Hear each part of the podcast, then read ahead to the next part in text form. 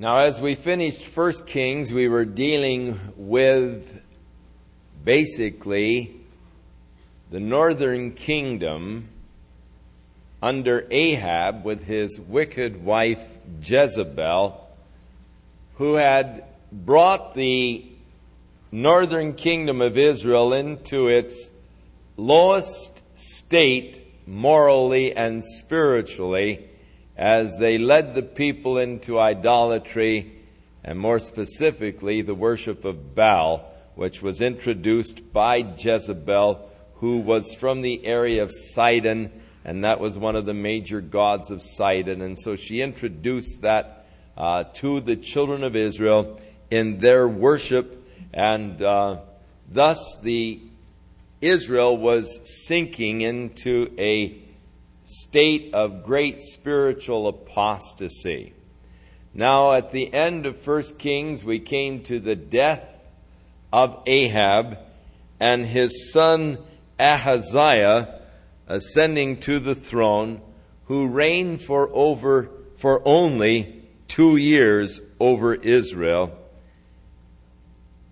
And during the time of Ahaziah, Moab, which of course is across the Jordan River, the present area known as Jordan, who were vassals and tributaries to the king of Israel, rebelled against Israel, and Ahaziah fell down through a lattice in his upper chamber that was in Samaria. So he had an accident and fell down through this lattice work from the upper chamber and was injured. And he ordered his servants to go to Ekron to inquire of the god of Ekron, which was Baalzebub. Now, the word Baal is a word that means Lord. And so, uh, the people were worshiping the Lord, but the Lord wasn't God. It was their Lord, and uh, Beelzebub is actually Lord of the flies. So these people in Ekron were evidently worshiping flies. Now, to me, it is always strange how otherwise normally intelligent people who, when they reject the worship of God, will believe and do such stupid things.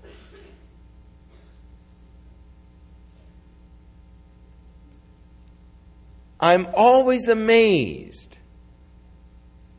at the almost lunacy of people in their ideas, in their concepts, when they have forsaken the true and the living God. David said, The fool hath said in his heart, There is no God. And certainly when a person tries to rule God out of their lives, they become guilty of extremely foolish things. Can you possibly imagine worshiping a fly?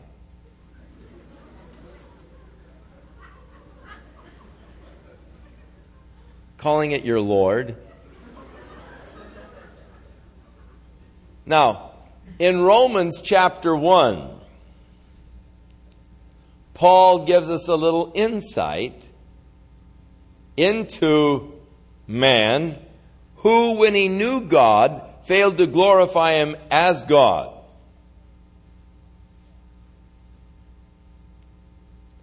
Neither was he thankful. Therefore, his foolish heart was darkened. And Paul tells us how he worshiped and served the creature rather than the creator, who is blessed forevermore. Now, there are people today who, who look at a flower and say that is God, or they look at a tree and say that is God. So it's not much different than looking at a fly and saying that is God for they are worshiping sort of nature. And people say, well, I find God in nature, and, and they worship nature. As Paul said, they worship and serve the creature more than the creator. Now, that is an irrational way to look at creation. You are looking at the creation of God. And then you're worshiping the creation rather than the creator. The true rational way to look at creation is to marvel at the genius of design, but then worship the creator rather than the creation. Now, in reality, a fly is designed very ingeniously.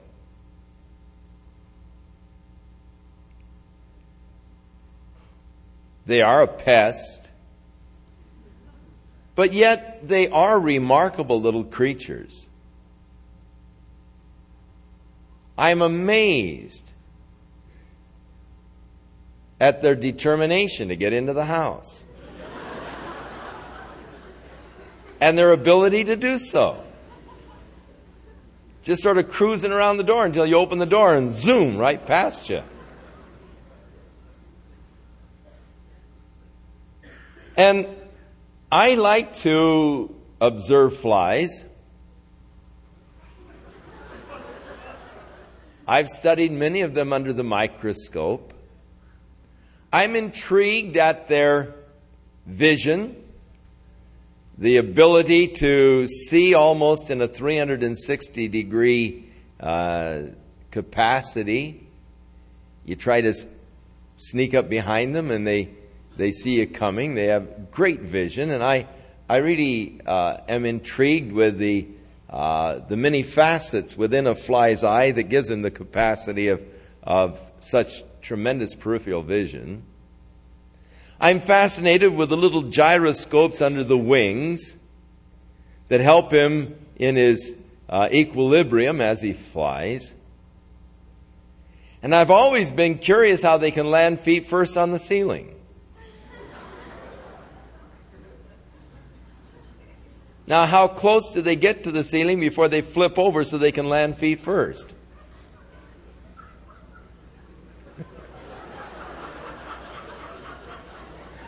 You ever thought about that?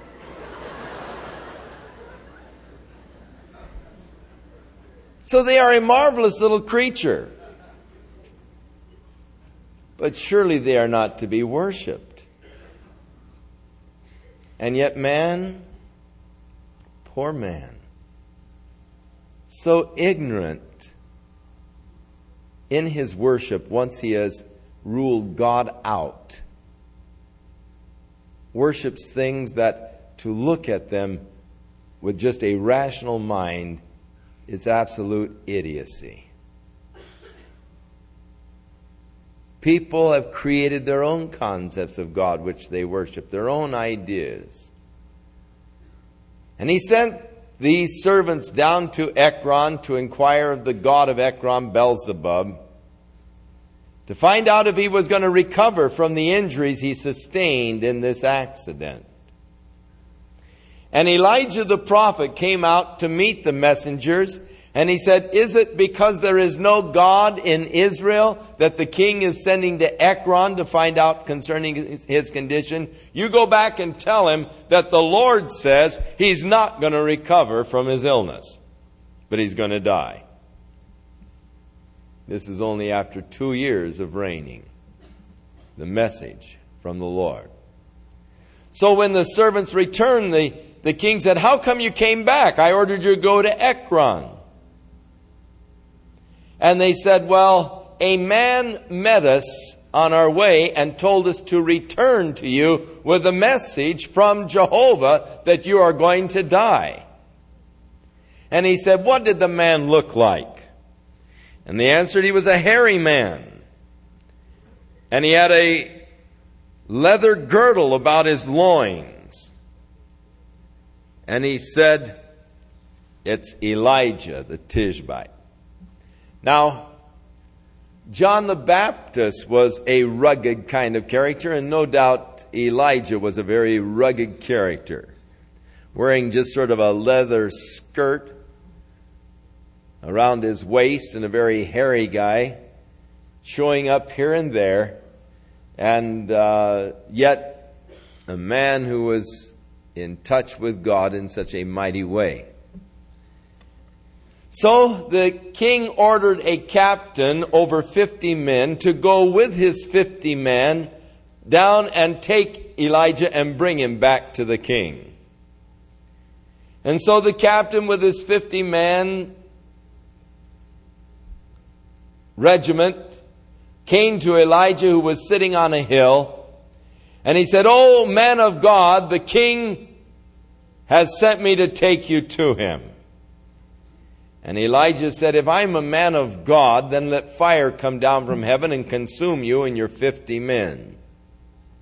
And fire came down from heaven and consumed the captain with his fifty.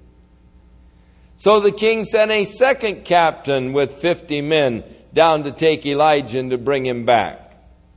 And Elijah is still sitting there on the hill. The second captain said, O man of God, the king has sent for you to come to him. And he said, If I am a man of God, then let fire come down from heaven and consume you with your fifty men. And fire came down from heaven and consumed him with his fifty men. The third captain was sent out with fifty men. And he came on his knees before Elijah and said, O man of God, have mercy on me. I'm only doing my duty. I'm a family man. And all of my men here are family men. But the king has requested that you would come down to him. If you don't mind, we sure wish you'd go. And the Lord spoke unto Elijah and said, Go with him unto the king. So Elijah came unto uh, this king who was the son of Ahab. And he said unto him, Thus saith the Lord, Forasmuch as you have sent messengers to inquire of Beelzebub, the god of Ekron, is it not because there is no God in Israel to inquire of his word? Therefore, thou shalt not come down off that bed on which thou art gone up, but you're surely going to die. And so he died, according to the word of the Lord which Elijah had spoken. And Jehoram reigned in his stead in the second year of Jehoram, the son of Jehoshaphat, the king of Judah, because he had no son.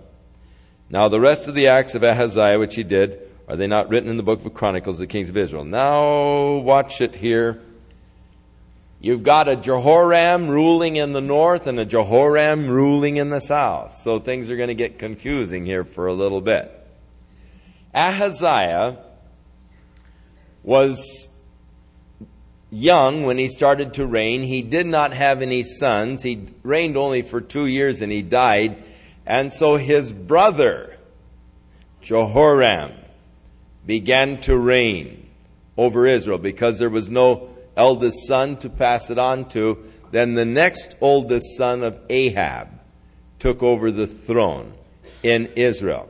Now he took it over. His name was the same as the name of the king of uh, Judah. So for a little bit here, it's going to be a little difficult to follow the kingdom of the north in contrast with the in contrast with the kingdom of the south because they are both ruled over at this point by men whose name is Jehoram. And so it came to pass when the Lord would take Elijah into heaven by a whirlwind that Elijah went with Elisha from Gilgal. So the time has come when Elijah is going to depart the earth, and we gave you sort of a thumbnail sketch of Elijah last Sunday night, this interesting character who will be coming back again. It is very possible that he is alive somewhere on the earth right now. For he will be one of the two witnesses who will witness to Israel during this time in which God is going to deal with the nation Israel again for seven years. And Elijah will be one of those two witnesses of Revelation chapter 11. And because we are so close to that time, it is very possible that he is alive and, and uh, around someplace right now, just waiting really for the church to be taken out so that he can begin his ministry unto the nation Israel.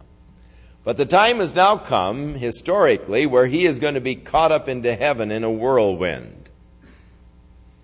And so Elisha is following him, and they came to Gilgal, which is, oh, north of Jerusalem. It's in the Jerusalem mountains there, and it is um, probably 15 miles from Jerusalem.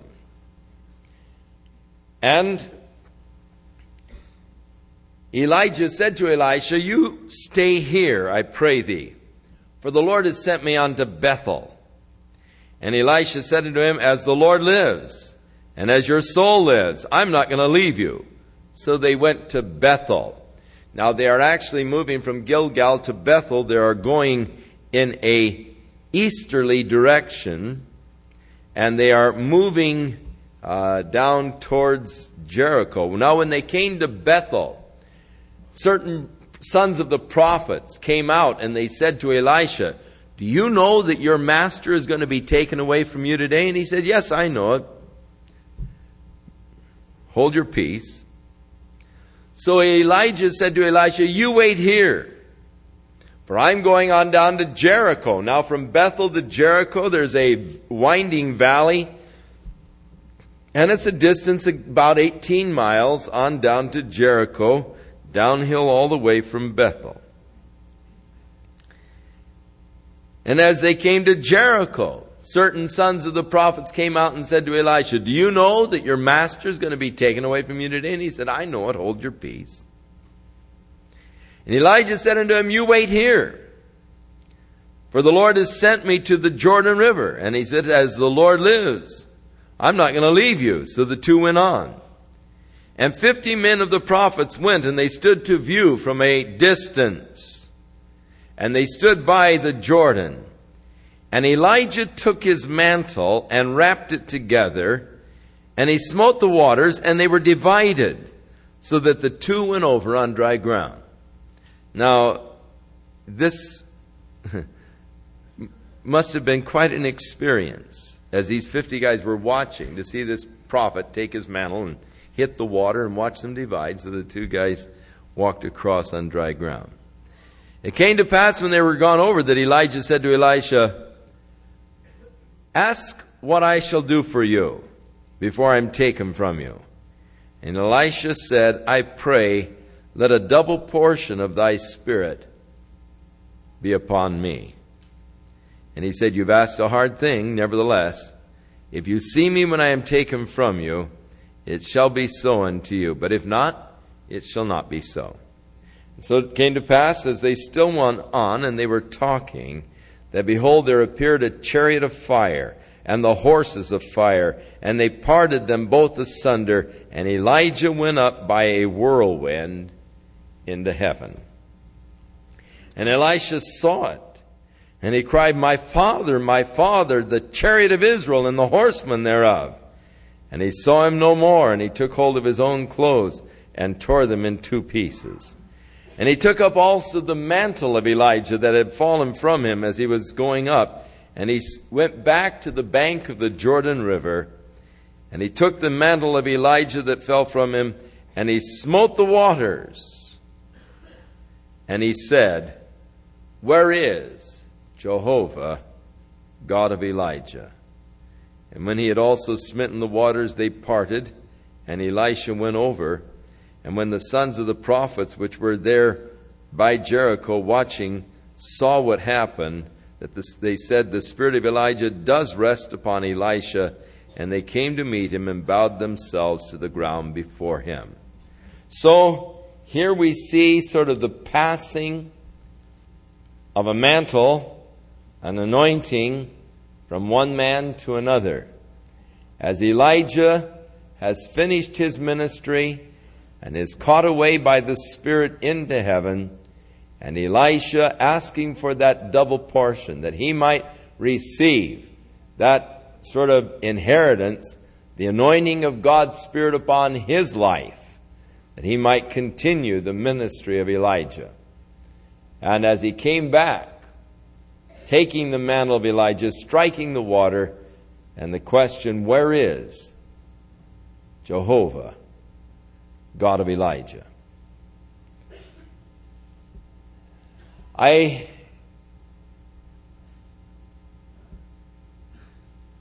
often wonder today concerning miracles. And where is the God of Elijah?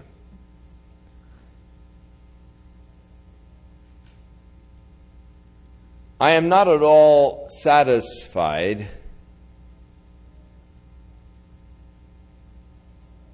with the hyped up programs of so many evangelists and the atmosphere in which the miracles supposedly take place.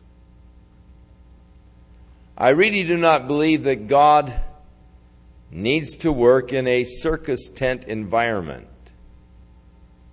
But I believe that He can work in very easy, natural ways. And that when you have this super emotional environment, that many times God doesn't always receive the full credit and the glory for that which is accomplished. But many times the instruments so manipulate and sometimes are just so weird that they draw your attention and it's hard to really think of, of, of, the Lord. There, there are men who deliberately seek to draw attention to themselves. I have wondered why it is that we do not see more dramatic kind of miracles, which I know that God is able to perform. So, in the idea, where is the God of Elijah? He, he's saying a God that works visible, obvious miracles, where there can be no questioning, no doubt. I cannot agree that God relegated miracles only to the apostolic period and before that there came this point of history after the last apostle where God said, okay, that's the last miracle, and from now on we'll let them educate themselves and, and uh, let the church expand itself through the world through the genius of man. I cannot believe that the lack of miracles actually indicates any lack in God's power or even God's willingness to perform miracles.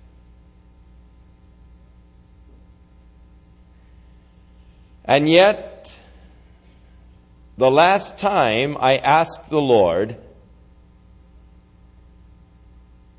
if I may not have the gift of the working of miracles, He answered me that He has led me in a more excellent way even then, the working of marvelous miracles. And since that time, I've never asked him again for the gift of the working of miracles, but I've just rejoiced for the fact that he has brought our fellowship into a true fellowship, into a oneness where the love of Jesus Christ dominates our fellowship. And I'm satisfied with that.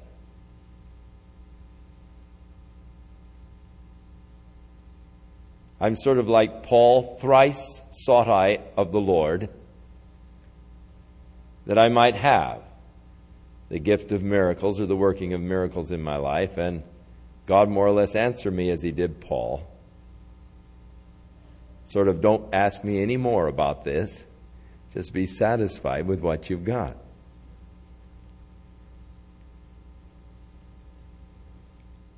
I can see where this gift would be an extremely difficult gift for a person to handle.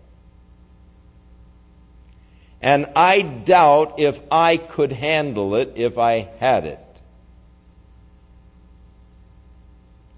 Because if a person had the capacity of working true miracles by the power of the Spirit, everybody and his brother would be coming along trying to capitalize on that particular gift. And taking you like a sideshow freak around the country so that you might work the miracles in the eyes of people and astound people and draw them, and then, having drawn them, use it as a super hype to press them for an offering or something. It would be extremely difficult to, to deal with all of the pressures that men would put on you if you had this particular gift. And looking at it from that angle, I'm really glad that God did not answer my prayer and give me the gift of the working of miracles. And yet, I'm sure that there is a place for it within the body of Christ, else the Spirit would never have given that gift to begin with. And in this skeptical world in which we live, I can see the value and yet, I wonder what kind of a man would it take to really be able to handle all of the uh, notoriety that would center around this kind of a gift.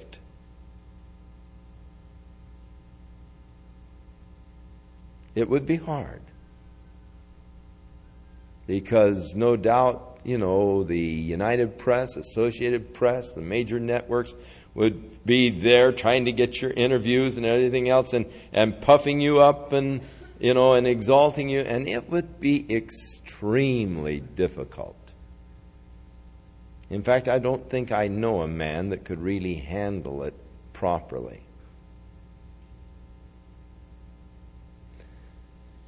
Where is the God of Elijah?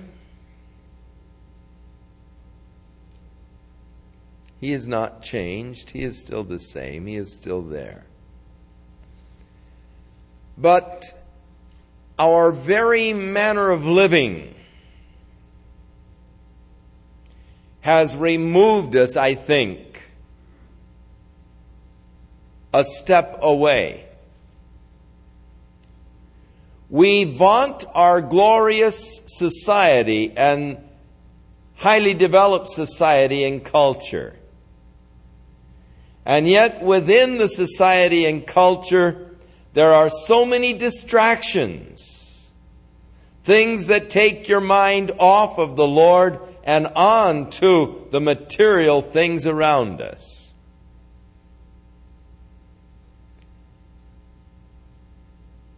Now, when Elijah and Elisha were journeying together, they were walking from Gilgal to Bethel to Jericho to Jordan, Transjordan. And walking around in nature.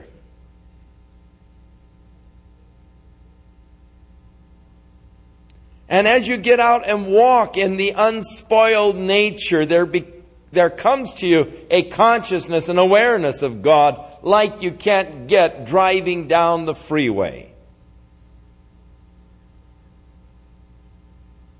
There is the capacity to meditate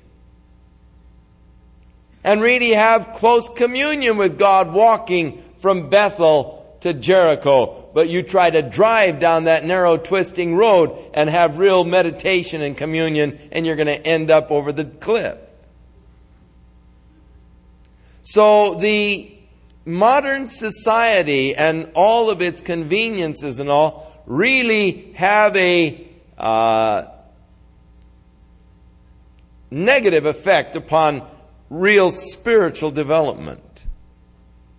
That kind of spiritual development that is necessary to be able to handle uh, a gift like Elijah or Elisha had. Where is the God of Elijah? Smiting the waters, they parted. And so the same miracle that Elijah had performed is now done by Elisha.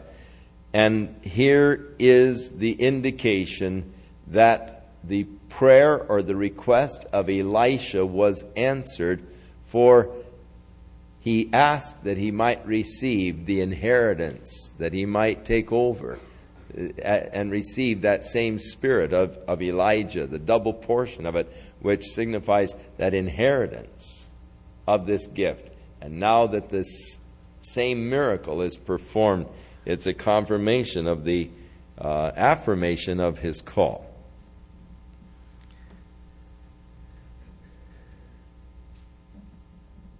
And they came to meet Elisha and bowed themselves on the ground. Now you see, immediately you're going to be faced with a problem. Here are these guys bowing down to him.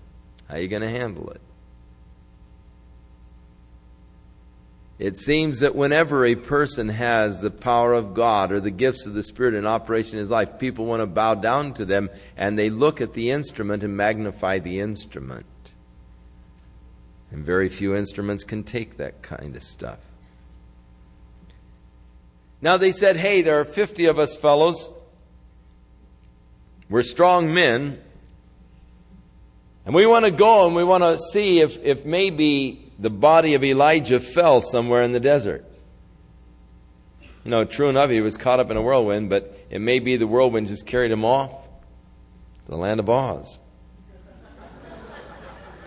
he might be lying injured somewhere in the desert. He might have been dumped somewhere on a mountain or in some valley. Elisha says, No sense going. But they urged him until he was embarrassed about the whole thing. And he said, All right, if you want to go, then go. They, so they sent 50 men and they sought for three days, but they didn't find him. And when they came again to him, for he stayed there at Jericho, they, he said to him, Didn't I tell you not to go? You know, there is a lot of wasted effort. Just because people insist on doing something. You know, and they press and they push until you just get embarrassed about the whole thing. You say, well, okay, go ahead, but you know it's not going to accomplish anything. And the men of the city said to Elisha, You know, this is a nice city and all, but the water supply is, is bad. And it's a beautiful place, but with the water being bad, things are dying. And so he said, Bring me a new cruse and put salt in it. And so he went to the spring that fed the city of Jericho, and he poured the salt in the spring, and the waters of the spring were healed. And it said, And so they are to this day. Now, of course, this was written almost a thousand years before Christ. So at that time, the springs that fed Jericho were still, uh, you know, good. Actually, this was written a little bit later than that. Uh, and so uh, at the time of the writing, it had been some time, they were still good. Well, hey, they are still good. I was there just not long ago and drank from the spring, and the water's still good. So God did a good job in healing the springs that feed Jericho. The water is still good, and of course, it's a very, uh, very fruitful area. Now, as he was going up from Jericho to Bethel, there came forth, and it's translated little children, and this gives you the wrong concept. You see a bunch of little kids, you know, six, seven years old, crying, Hey, you old bald head, where are you going, bald head? But the Hebrew language actually indicates more of a teenage and late teenage than just a child, a little child. These were rotten little boys in their teenagers, mocking the prophet of God. And he looked back on them and cursed them in the name of the Lord. Now, it's hard to understand why he would do that, except that there was a great irreverence for a man of God. And there came forth two she bears out of the woods. And it's interesting, there was woods in that area in those times. Today it's extremely barren. That valley going up, man, there's nothing but rocks. And it tore 42 of them. It doesn't say that, it, that they killed them at all, but just really scratched them up. And so he went up from there to Mount Carmel. Now that's clear on over to the area of Haifa over on the coast. And from there he returned back to Samaria uh, which is about nine miles from uh, the Mediterranean, but about 25 miles from uh, Mount Carmel, uh, the area of Haifa. It's closer to part of Mount Carmel. And they said unto him, Behold now, beg your pardon, chapter 3. Now Joram, the son of Ahab, began to reign over Israel in Samaria in the 18th year of Jehoshaphat, the king of Judah, and he reigned for 12 years. So Jehoram, the other son of Ahab, began now to reign while Jehoshaphat was still king of Judah. He reigned for 12 years, and he wrought evil in the sight of the Lord, but not as bad as his father, for he did remove the Baal image of Baal that his father had made. Nevertheless, he continued in the ways of the first king of Israel, Jeroboam, and he made Israel to sin. Now at this time, Moab, the area across Jordan River, the area that is now Jordan, rebelled against Israel. They had been tributaries, and Moab had to pay a hundred thousand sheep and a hundred thousand goats a year as tribute. Uh, they had been conquered, and, and so this was the tribute that was laid upon them 100,000 sheep, 100,000 goats with the full wool were to be turned over uh, to the king of Israel every year. And the king of Moab rebelled against this, so Jehoram drafted all of the men of Israel and he sent to Jehoshaphat, the king of Judah, asking him to go up against Moab with him in battle. And so he said, Of course, I'm as you are, you know, my men with your men. And so they said, Which way shall they go? And they said, Let's go down through Edom. So they were going to go south and attack them at the flank, from the southern flank. The king of Edom joined with them. And so they made this journey to be south of the Dead Sea to Edom and then coming north on the other side of the Jordan River to attack Moab. And they came to a barren area, no water for them and for the cattle that followed them. And the king of Israel said, Alas, the Lord has called these three kings together to deliver them into the hand of Moab. But Jehoshaphat said, Isn't there a prophet around here that we might inquire of the Lord by him? And one of the king's servants answered and said, Well, there's Elisha, the son of Shaphat, which actually ministered unto Elijah. And Jehoshaphat said, The word of the Lord is with him. So the king of Israel and Jehoshaphat, the king of Edom, went, and the king of Edom went down to him. And Elisha said to the king of Israel, What have I to do with thee? Why don't you go to the prophets of your father and the prophets of your mother. Elisha uh, really had no use for uh, the king of Israel because of the idolatry that was in the land. And he said, Nay, the Lord hath called these three kings together to deliver them into the hand of Moab. Elisha said, As the Lord of hosts lives, if it weren't that I respected Jehoshaphat, the king of Judah, I wouldn't even pay any attention to you. I wouldn't even look at you. But bring me now a minstrel. And it came to pass when the minstrel played that the hand of the Lord came upon him. And he said, Thus saith the Lord, make a valley full of trenches for you will not see the wind, neither will you see the rain, yet the valley will be filled with water that ye may drink, both you and your cattle and your beasts. And this is but a light thing in the sight of the Lord. He will deliver the Moabites into your hand, and ye shall smite every fenced city, every choice city, and shall fell every good tree, and stop all the wells of water, mar every good piece of land with stones. And so it came to pass in the morning, when the meal offering was offered, that behold, there came water by the way of Edom, and the country was filled with water. Now, this does happen down there in that great rift by the Dead Sea. It can be a hot, sunny day, and suddenly you'll get torrents of water flowing down through the canyons.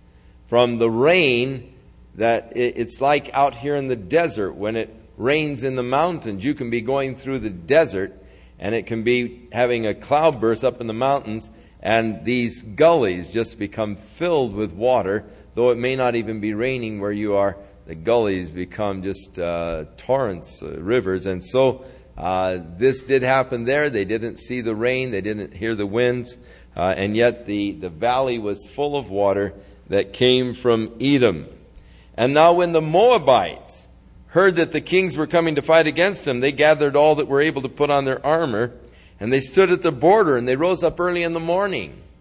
And they saw this valley full of uh, water, but in the early morning sun reflecting off of it, it looked like blood. The, the early morning sun rising was a reddish, uh, you know, the reddish tint that is, and as it was reflecting on the water, they said, Oh, the nuts have all taken their sword against each other, and they've been fighting with each other. Let's go in and just mop them up. And so they came rushing in in a mop up operation. And of course, uh, all of the fellows were just waiting for them. And so the Moabites were defeated and they went forth and uh, destroyed the cities. Now there was a certain woman of the wives of the sons of the prophets who came to Elisha saying, My husband is dead, and his creditors have come to take my two boys as slaves to pay for his debt. And Elisha said, What shall I do for you? What do you have in your house? She said, All I have is a pitcher of oil. He said, All right, send your sons out and let them borrow every kind of a bucket and container they can find from the neighbors. Get all of the pitchers, everything they can. Not a few, just get as many as they can.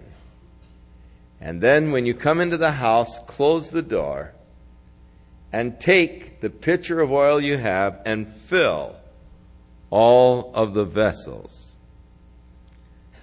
So she went from him and borrowed all the vessels and she poured out, and it came to pass when all the vessels are full that she said, Isn't there any more vessels? And they said, Not anymore. And so the oil sort of multiplied to fill all the vessels. She came to Elisha and said, What shall I do now? And he said, Sell it and pay your debts and live off the rest. Now it came to pass on a certain day that Elisha passed to Shunem and there was a great woman, and she constrained him to eat bread. And so it was, as often as he passed by there, that he stopped to eat bread at her house. And she said to her husband, I perceive that this man is a prophet. Let's build him a little chamber here, so that whenever he comes by, he has a place to lie down and rest, and, and we'll always have provision for him. So they made a little uh, chamber for him there in the wall. And they put a bed and a table and a stool and a candlestick.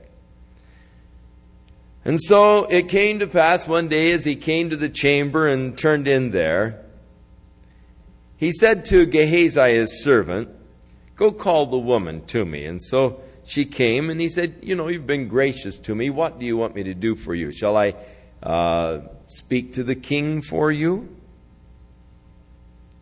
You've taken great care of me and all. I'd like to return a favor. And she said, um, I dwell among my own people. In other words, I don't have any ambitions to meet the king or the captain of the host. I mean, I, am very content right here. So Gehazi said, Hey, look, she doesn't have any children. Her husband's an old man. And so he said, Call her. And when she stood there at the door, he said, You're going to get pregnant. You're going to have a son about this season next year, about this time, you're going to be holding a little boy. And she said, oh, oh, don't lie to me now. You know, don't build up my hopes. But yet, within a year, she was holding her own son. Now, it came to pass as the child grew up that he was out in the field with his dad. And he began to cry, Daddy, my head aches. My head aches. And so the dad ordered the servants to carry him back to his mother, and she held him until he died. And so she laid him on Elisha's bed, she shut the door, and she called her husband, and she said, Send me, I pray you, one of the young men and one of the donkeys, that I may run to the man of God and return home. And he said, Why do you want to go to him. It's not the new moon or the Sabbath day. And she said, It's going to be well. Now, uh, it's sort of a, why do you want to go to church today? It's not Sunday kind of a thing, you know. Uh, and so she saddled the donkey, and she said to the servant, Drive and go forward, and don't slack thy riding for me unless I tell you. And so when they came to the man of God in Mount Carmel, it came to pass when the man of God saw her afar off, he said to Gehazi, his servant, Behold, here comes that Shunammite woman. Run now, I pray, and meet her, and say unto her, Is it well with you? Is it well with your husband? Is it well with your child? And she answered, It is well. And when she came to the man of God to the hills, she caught him by the feet, and Gehazi started to push her away, but Elisha said, No, let her alone her soul is vexed within her, and the Lord hath hid it from me, and hath not told me. Now, this is lest, you know, the people get hold of the story of Elisha today and, and his capacities of uh, being able to know things, people's thoughts, and so forth, uh, lest they, they attribute that to some kind of uh, mental capacities, mind reading, or whatever. God inserted this into the story so that you would know that His was a gift of God and God could withhold that gift.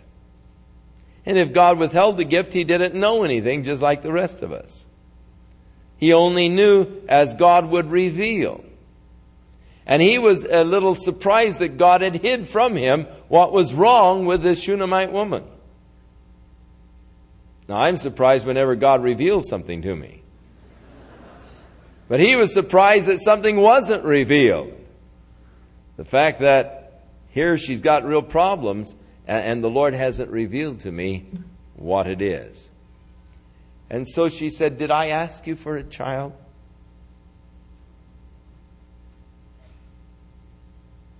Now, you know, my heart was bound up in this child.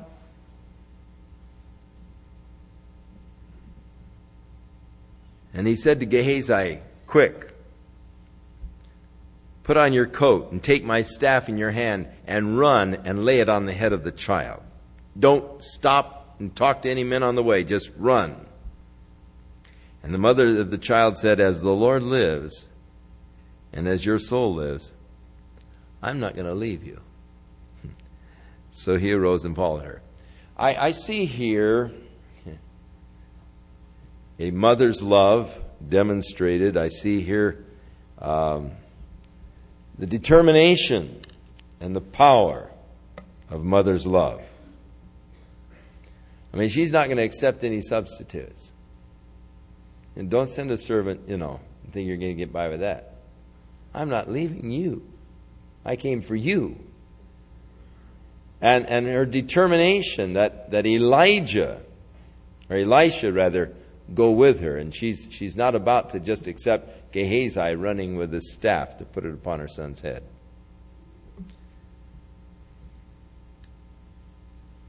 And so Gehazi ran on before them, laid the staff on the face of the child, but there was neither voice nor hearing. And so he came back to meet them, and he told Elisha. The child did not wake up. When Elisha was come to the house, behold, the child was dead and laying there on Elisha's bed. And he went in and he shut the door upon the two of them, and he prayed unto the Lord.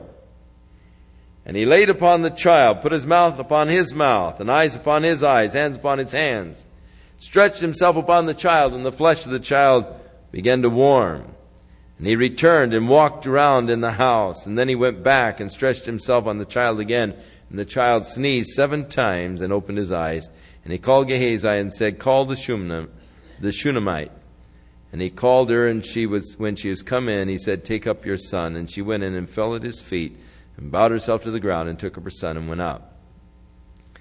So Elisha then came down again to Gilgal, coming south and west, and there was a dearth in the land, and the sons of the prophets were sitting before him, and he said, Set up big boiling pot on the fire there, and boil up some pottage for the sons of the prophets. And so these guys went out and gathered the wild uh, herbs, the wild vegetables, and, and all the greens in the field. And some guy got hold of some wild gourds, not knowing any better, and he shred them into this great uh, bowl of pottage that they were uh, cooking up for the prophets. So when they started to dish it out, and these guys started to eat it, oh, it was horrible. And they began to cry, "There's death in the pot," you know. And and so uh, Elisha said, "Bring me some meal." And he poured the meal in, stirred it, cooked it, and then they poured it out again, and the noxious pottage was palatable. Then there came a man from Shalisha, and he brought Elisha some bread and some ears of corn. And there were a hundred prophets there, and Elisha said, Ah, we're going to have a feast. And they said, You can't feed a hundred men with that little bit of bread and corn. And he said, Give to the people that they may eat. For thus saith the Lord, They shall all eat, and we will have some left over. So he said it before them, and they did eat according to the word of the Lord. And uh, we are reminded of the miracles in the New Testament of Christ feeding uh, the 5,000 men besides women and children with the five loaves and two fish. Uh, that same kind of a miracle, the same type, happened here, where the hundred men all ate and there was food left over from the bread and the ears of corn that this man had brought.